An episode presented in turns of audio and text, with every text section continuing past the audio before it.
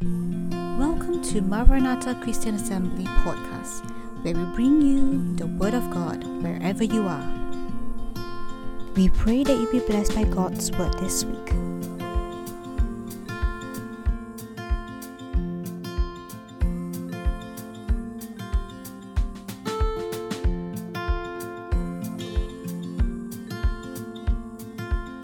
Thank you for the kind introduction, Pastor Alvin.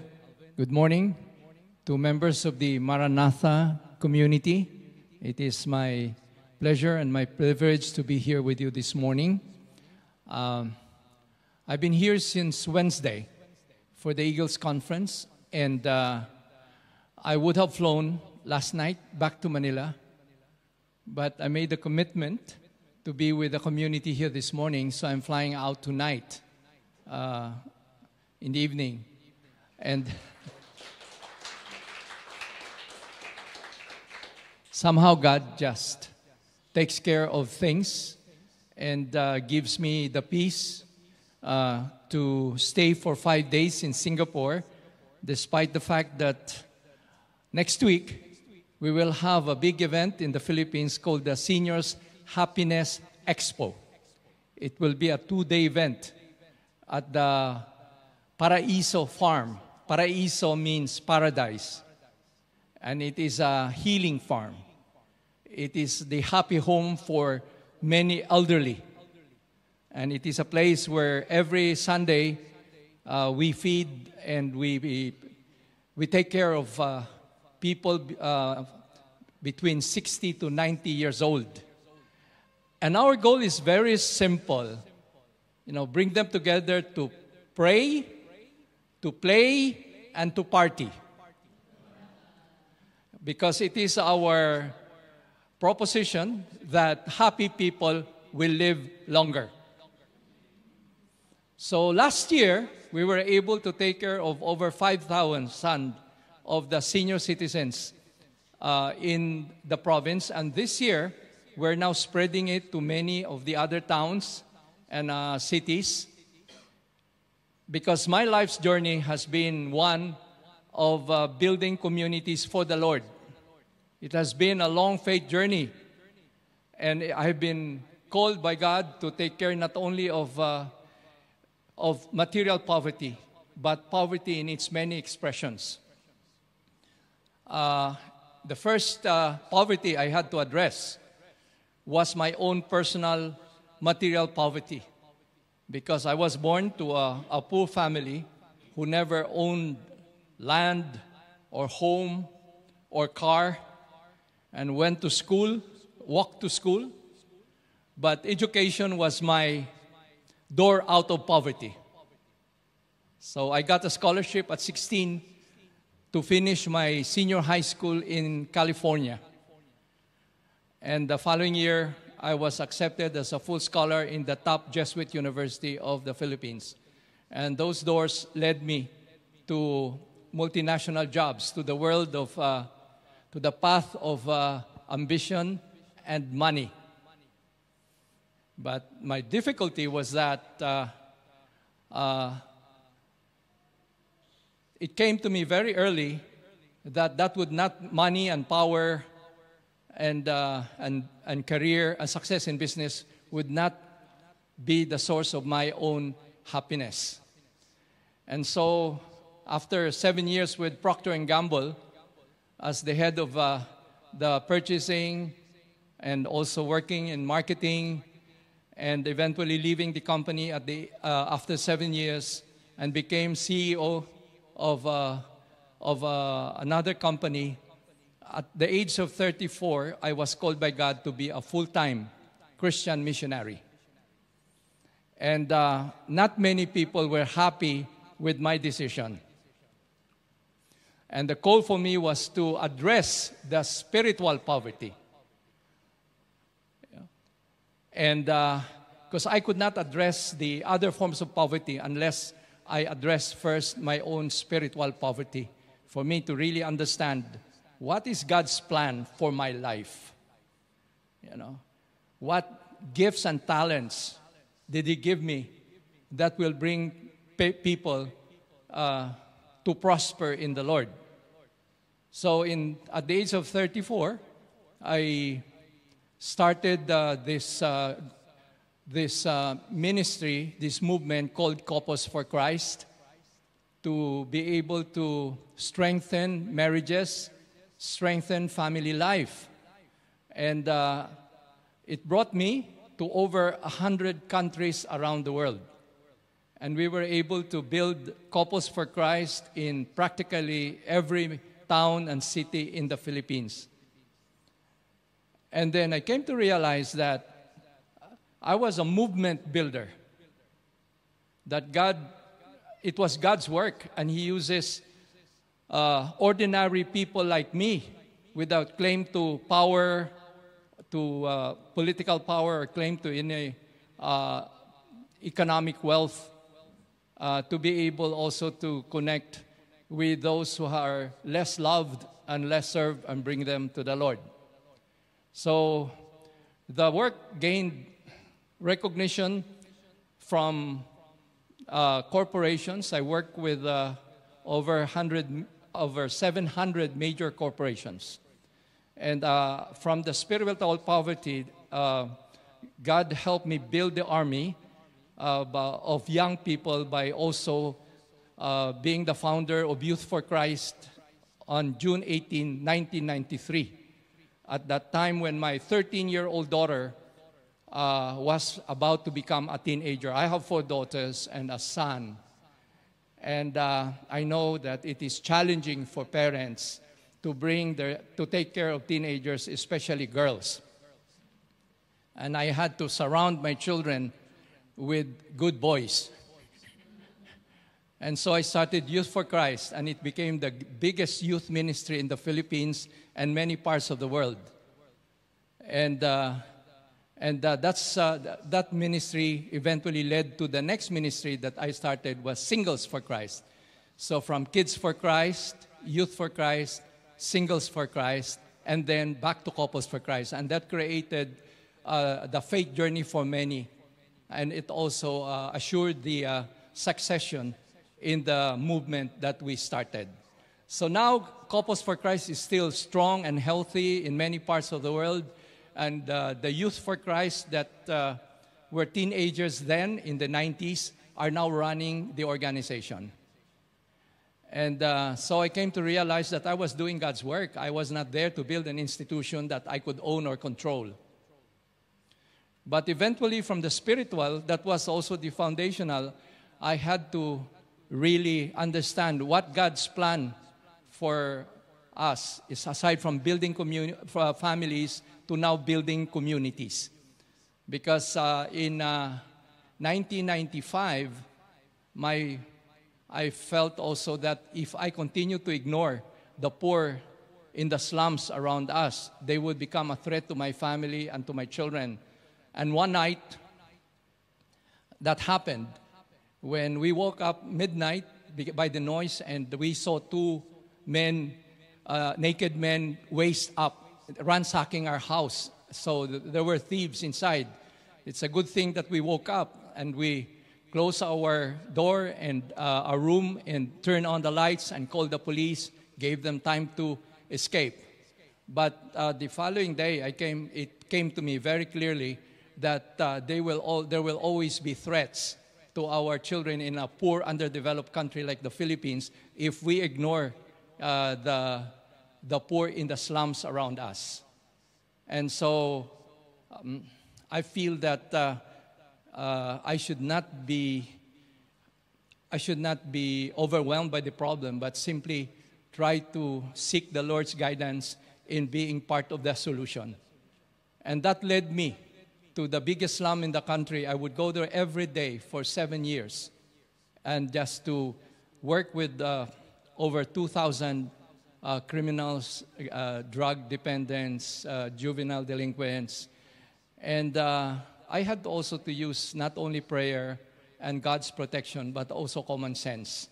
So I would go there at early morning. I would be there at 6 o'clock in the morning to bring coffee and bread and also so that the, the criminals who were still not on drugs or still not drunk and it was safe in the morning. In the afternoon, it would be dangerous to go there. But I also were, was able to get their mothers to join me in uh, preparing breakfast and in preparing also food and engaging their children because I came to realize that even the worst of criminals are afraid of their mother.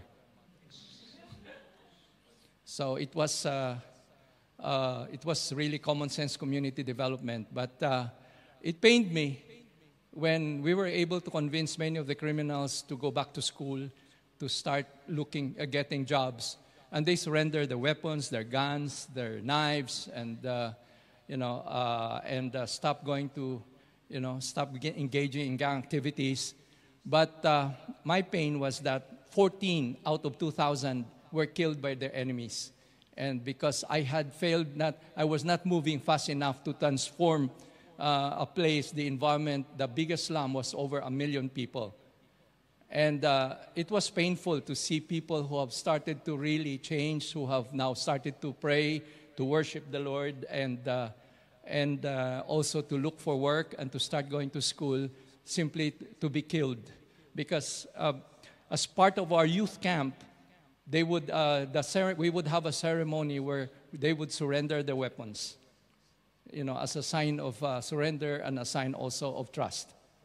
And that haunted me over the years. Did, was I responsible for the death of these 50, of these 14 uh, young men who, who died?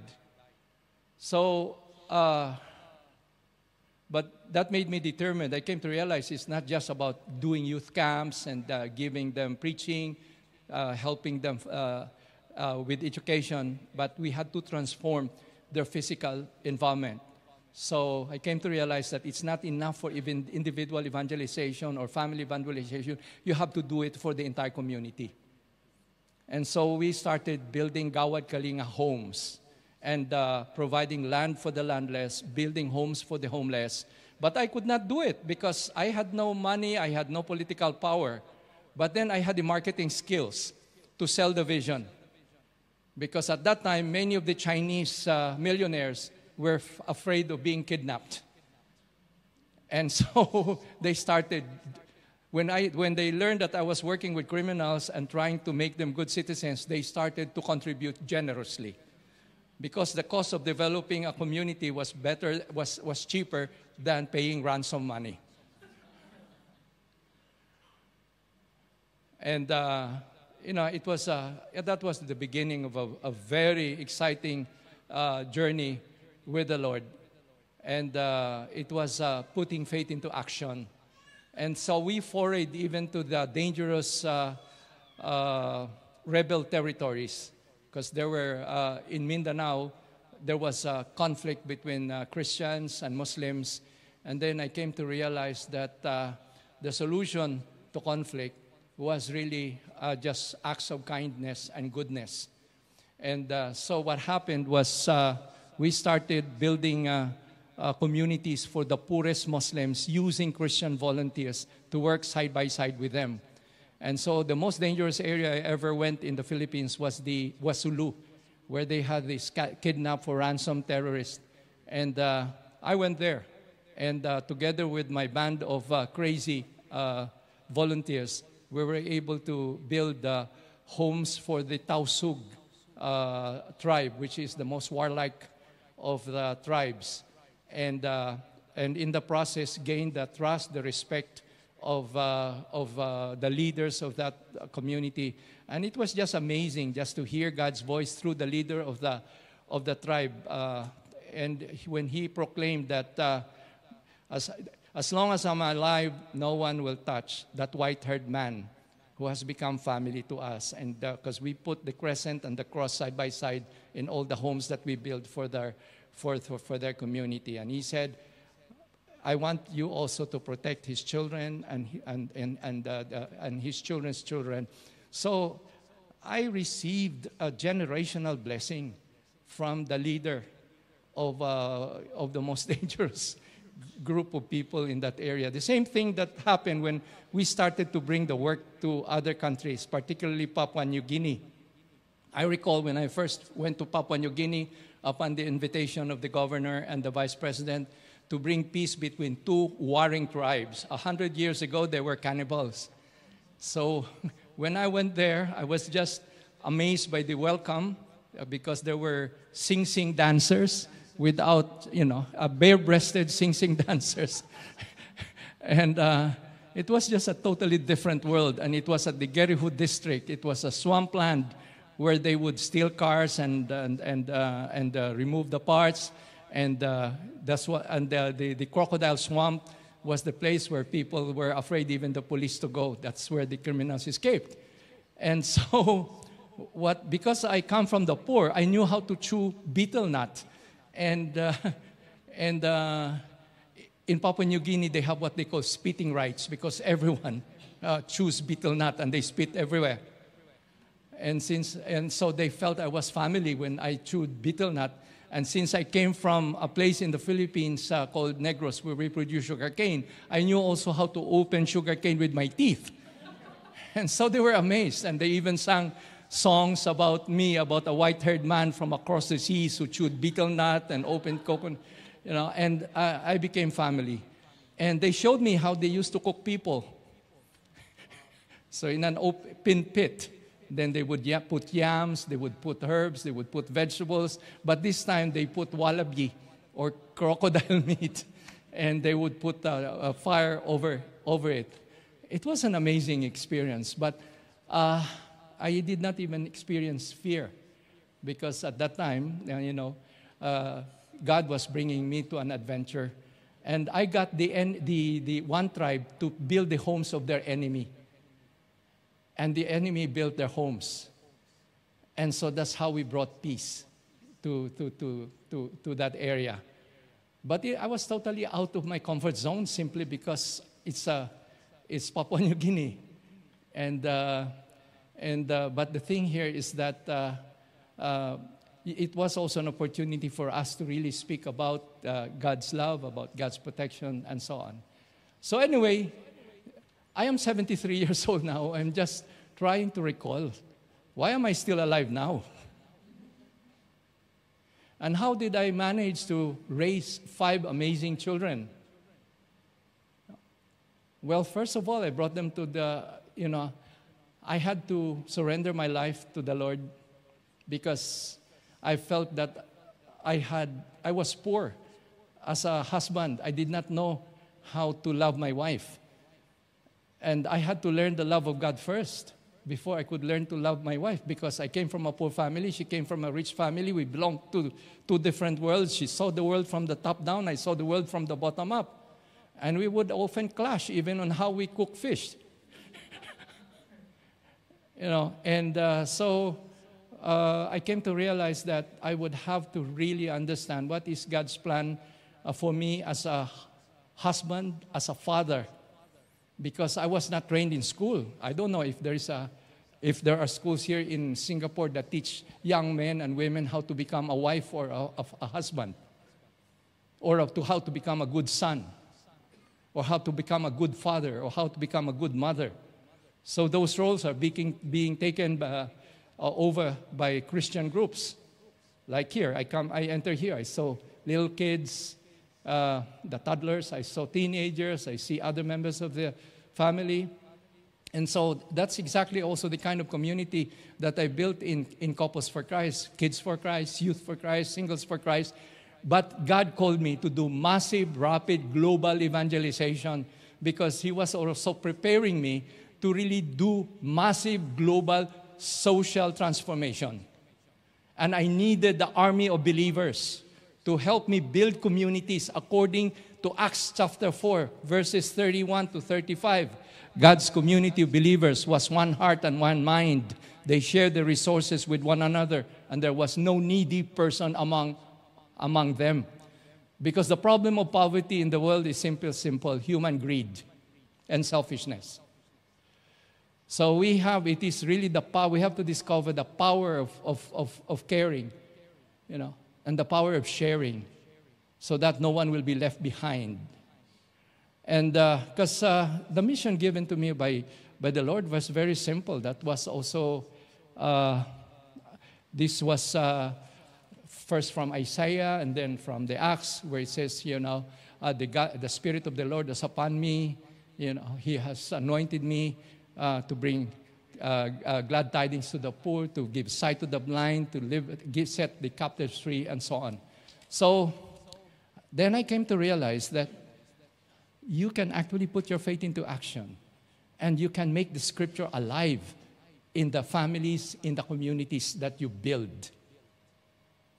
And then, then that will make it sustainable. That will scale it up. You can do startup, because I'm a development person, and I follow also, I, I move, uh, I uh, address also the, uh, the, the physical, the material, and the financial poverty, social poverty, by looking at the goals of the UN, like the, seven, the, the 17 goals of the Sustainable Development Plan.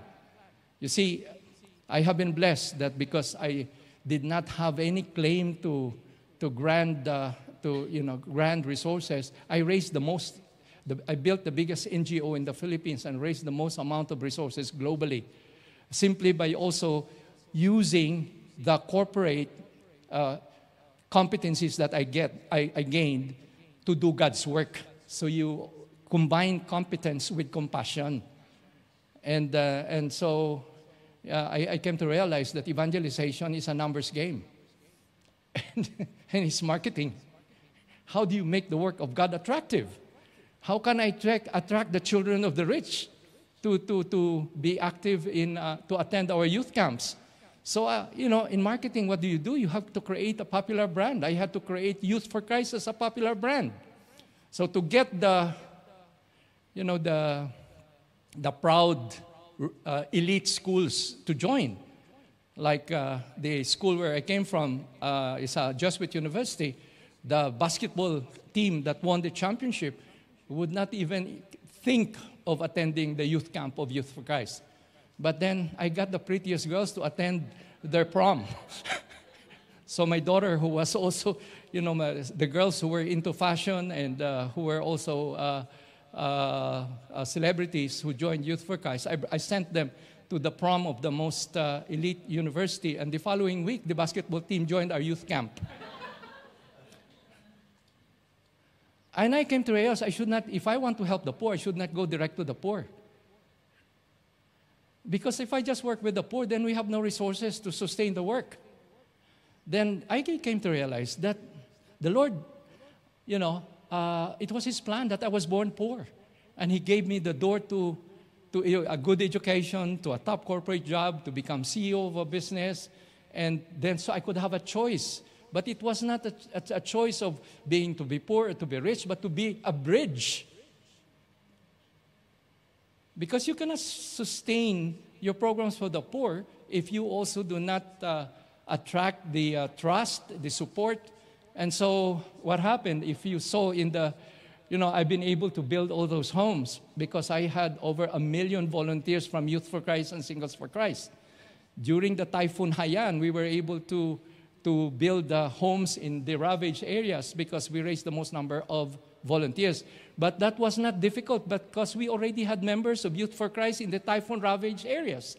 We had also members in the top universities. And uh, so, you, you know, uh, whether it's uh, evangelization or even politics, politics is a numbers game. So if you can create a brand that will attract the politicians because then they can see that they could influence the votes. So I work with over a hundred, a thousand mayors and governors. I work with five presidents, and they all helped uh, us uh, uh, uh, build the communities in their towns. And how did we do it? Well, the former president of the Philippines saw that because we had such a massive uh, group of Couples for Christ, Youth for Christ, we had Gawad Kalinga, and they felt that we could influence votes. So they would like, they never tried to corrupt me. They just wanted their picture taken with us. And, uh, you know, for the use of the poor, I'm, I, I, am available uh, to just uh, sing, dance, pose for pictures, just to be able to do it.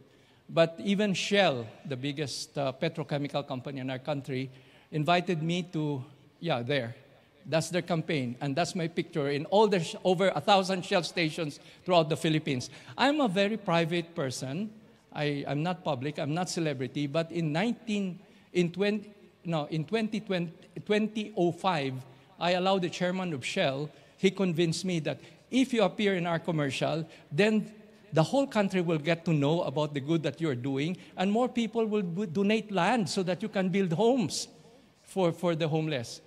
And then that more corporations will, will be able to also use their CSR because, again, donations to Gawad Kalinga was tax deductible. And more schools will volunteer. And even the poor themselves will be convinced that you have their best interests at hand because the campaign of Shell was Malayo mararating, which means, you know, uh, those with big dreams will go far. And that was a six month program on television, on print, on radio. And it, it was embarrassing when I would have, I would be with my family or friends to have my car filled with gasoline. And uh, and the attendants would look at me and, and wonder why I look like the person. and, and my children would, uh, you know, would jokingly say, he's the owner of Shell.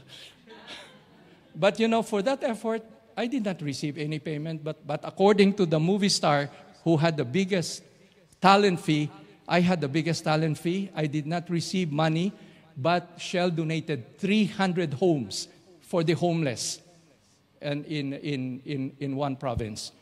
So again, it's really uh, detachment. And uh, I believe in, the, in, in this mantra that if you want to serve God, you are the first to serve and the last to benefit. And also, I believe I have another mantra less for self, more for others, enough for all. You know, because uh, what is making the world poor is greed and selfishness.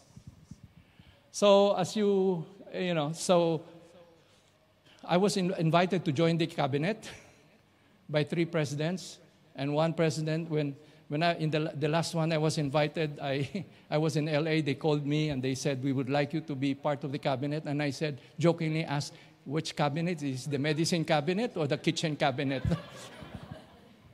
Then I came to realize that the message of the Lord was clear to me. You know, that uh, the freedom to serve God, you know, is more important to me than the power to rule.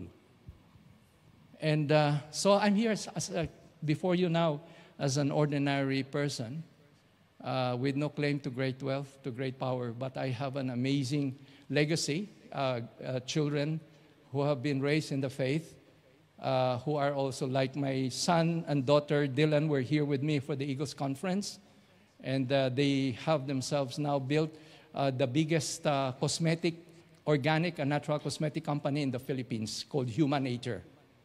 And their goal was simply to be able to provide jobs for the beneficiaries of our Gawad Kalinga communities to create farms in their, in, in their, uh, in their value chain, in their supply chain, in the provinces to also help the farmers who were living in our communities. And uh, the thing here is that they're, so, they're committed Christians. And they could actually be a much bigger global brand, but they don't open their stores on Sunday because Sunday is a day for God and for family. But you know, before it was difficult to get to all the supermarkets and to the malls simply because Sunday is the busiest uh, day for shoppers and the malls did not want to accept their brand. But it became so popular that the malls had to compromise and they allowed them to sell for six, to have their stores for six days and then close on a Sunday. But recognition was in 2016, Human Nature was chosen in, in Paris, in uh, the Champs Elysees. They were chosen as the most sustainable beauty brand pioneer in the world. And in, in 2017, my daughter Anna who is president and the founder of the organization, she was chosen as uh, the first Asian woman of the year of the entire cosmetic industry of the world, you know, for her pioneering work. So again, the, we are just out there uh, doing, you know, ordinary acts of kindness and planting goodness so that we can harvest peaceful communities. But then you do, do the Lord's work. So every seven years, I kick myself out when I reach the highest po- uh, point of glory, then I resign. I retire from the work. So I got out. First seven years, I was in a covenant community to start Couples for Christ for seven years. After that, I had to get out of couples and focus on youth and singles. And after that, the social ministry called Gawad Kalinga. And now at 73, now I took seven years of vacation, of isolation. I want to discover the power of silence so, uh, so that I went from the, the highest glory when I won as the social entrepreneur of the world and I received $1 million. It's equivalent to the Nobel Prize. It's the Skoll Award for, for, social, uh, for uh, social entrepreneurship. And I gave that all to the poor. But after that, uh, after my, my dinner with Emmanuel Macron in Paris, I completely shut out my social media, no Facebook, no, no, no Twitter, nothing. And I went into isolation in a farm to heal myself because I was haunted. I was at, I was at that time about 66 years old and old age was creeping in, and I was dealing with my own uh, incurable sickness called psoriasis. And depression set in, and the, the demons of the past, the, the people who died uh, building uh, uh the communities that we built, because even the Muslim leaders were killed by their own by their own enemies, uh, who their political enemies, and I think they have a term for it called rido and those are amazing people who wanted to do good for their communities. And even the, the person who started uh, the, the Gawad Kalinga with me in the biggest slum, uh, you know, he, was, he became the leader of uh, about a million people. He became the, and, uh, but he was uh, shot to death uh, by his enemy because he also stopped the, the, the, the, the distribution of drugs in, in the slums. And I was there with the, and I was looking at him lying there with four bullet wounds in his head. And uh, I was just overwhelmed, you know, with guilt. Did I cause his death? Because he became very popular building all these homes and uh, helping so many people. Did I cause his death? And that really forced me to go into seven years of silence. Because again, I was no longer hearing the Lord, I was hearing myself. And I was at the height of glory in, giving lectures in Harvard, in Oxford, in Yale, in Cambridge, everywhere, even in Singapore. I was here practically every two, three months uh, to speak at SMU, uh, Lee Kuan Yew, Nanyang, and, and so on. And then, uh, and then the Lord just simply said, you know, you know, just stop and let go. So seven years of, uh, of silence and uh, to be able to hear the Lord again. And then He healed me of my psoriasis.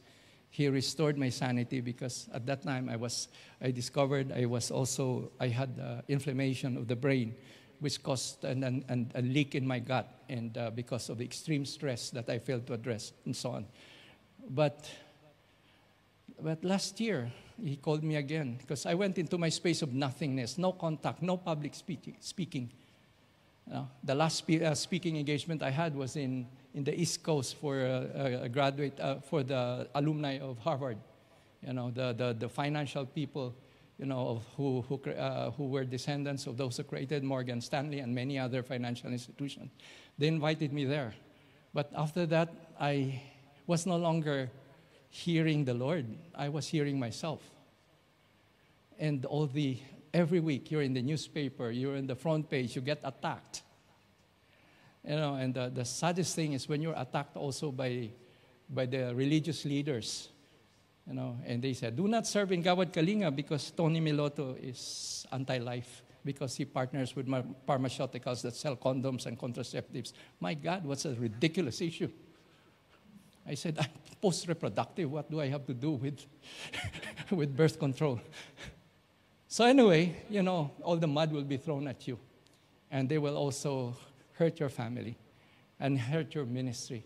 So, you know, last, now this year, the Lord said, uh, get out of, uh, get out there again and uh, help those who are, who do not have the voice, do not have the face, the many senior citizens like you who are suffering good you have children good you have so many friends you have uh, all of this uh, uh, wealth of experiences from the past. But how about the, the indigent elderly? They're lonely.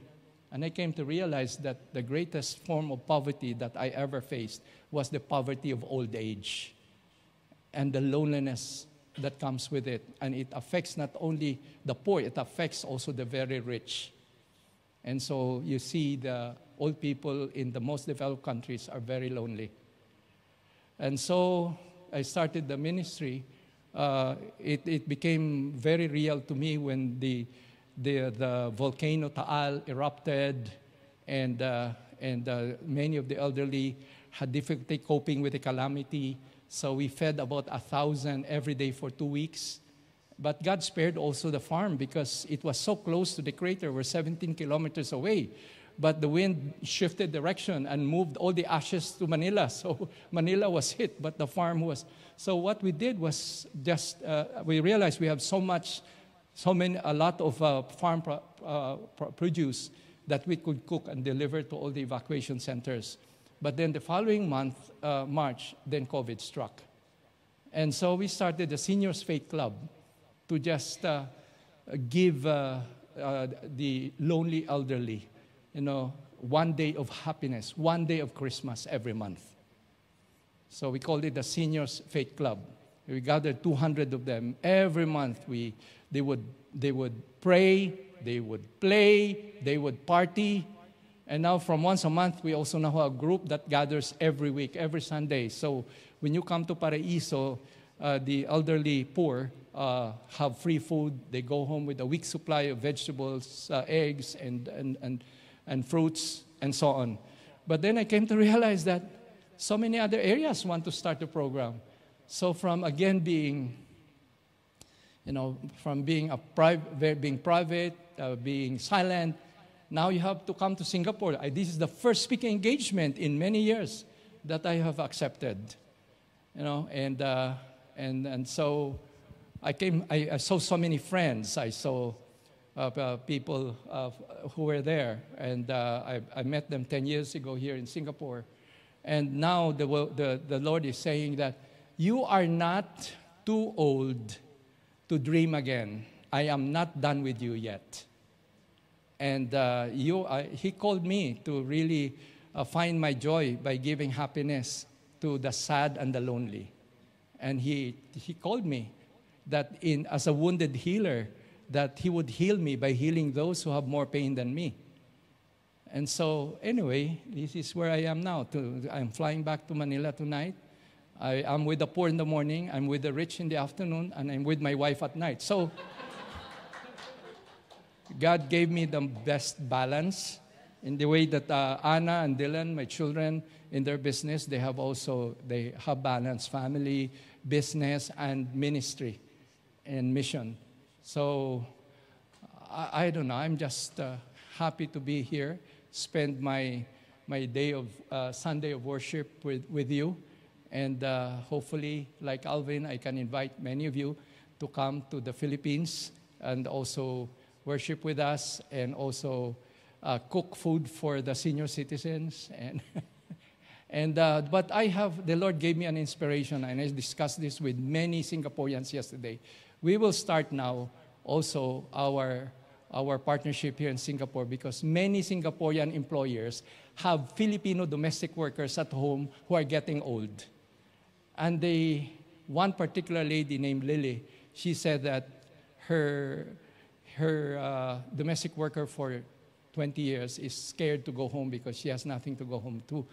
And so I said, well, we can build, build a retirement, we're building a retirement village for senior citizens, and maybe we can partner with Singapore employers so that uh, they will have a place where they can stay and the employer can come and visit them and maybe spend a week with them because many of our domestic workers here have become family to the Singaporean employees. But we can do this in Malaysia or, or Indonesia because, again, uh, if it's the Lord's work, it will be much bigger than the very small vision that our mind can ever come up with. So I'm sharing this with you after just discussing this idea. But then, if it's coming from the Lord, next time I see you, perhaps you will see that it will become real. So, this is it. I just, uh, I'm, I don't know. I, he, I'm just a storyteller, and I don't know why so many people believe in the, the many things that God wants me to tell them. They happen. And so then you realize that it's so easy to let go because it's God's work. It's not yours to own or control. You know, so now I'm happy because now uh, uh, God has given me the chance to meet Pastor Alvin and to be part of his congregation, and uh, for you also to be able to see that uh, in, in the Philippines you have a community, you have a farm, and maybe you want to send your teenagers to, because the Philippines is a country that Singapore should invest in, because we are a country that does not have any excuse to be poor. We are a country of opportunities because we have so much rich land. You don't have land here. And we have vast human capital, very intelligent, creative people. You know, there's so much pressure for, for, for, for this country to go higher and higher, you know.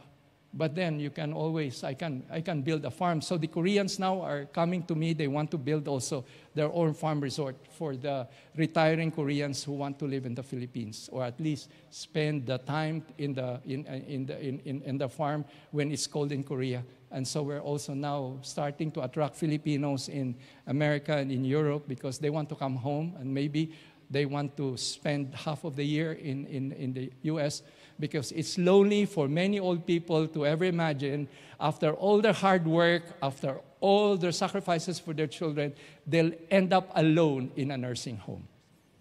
So, well, maybe, uh, uh, like I said, uh, that's, that, that, that, that the, the age from 60 to 90, where I am now, could, sp- could still be the happiest and the most meaningful season of our life. Thank you. God bless you.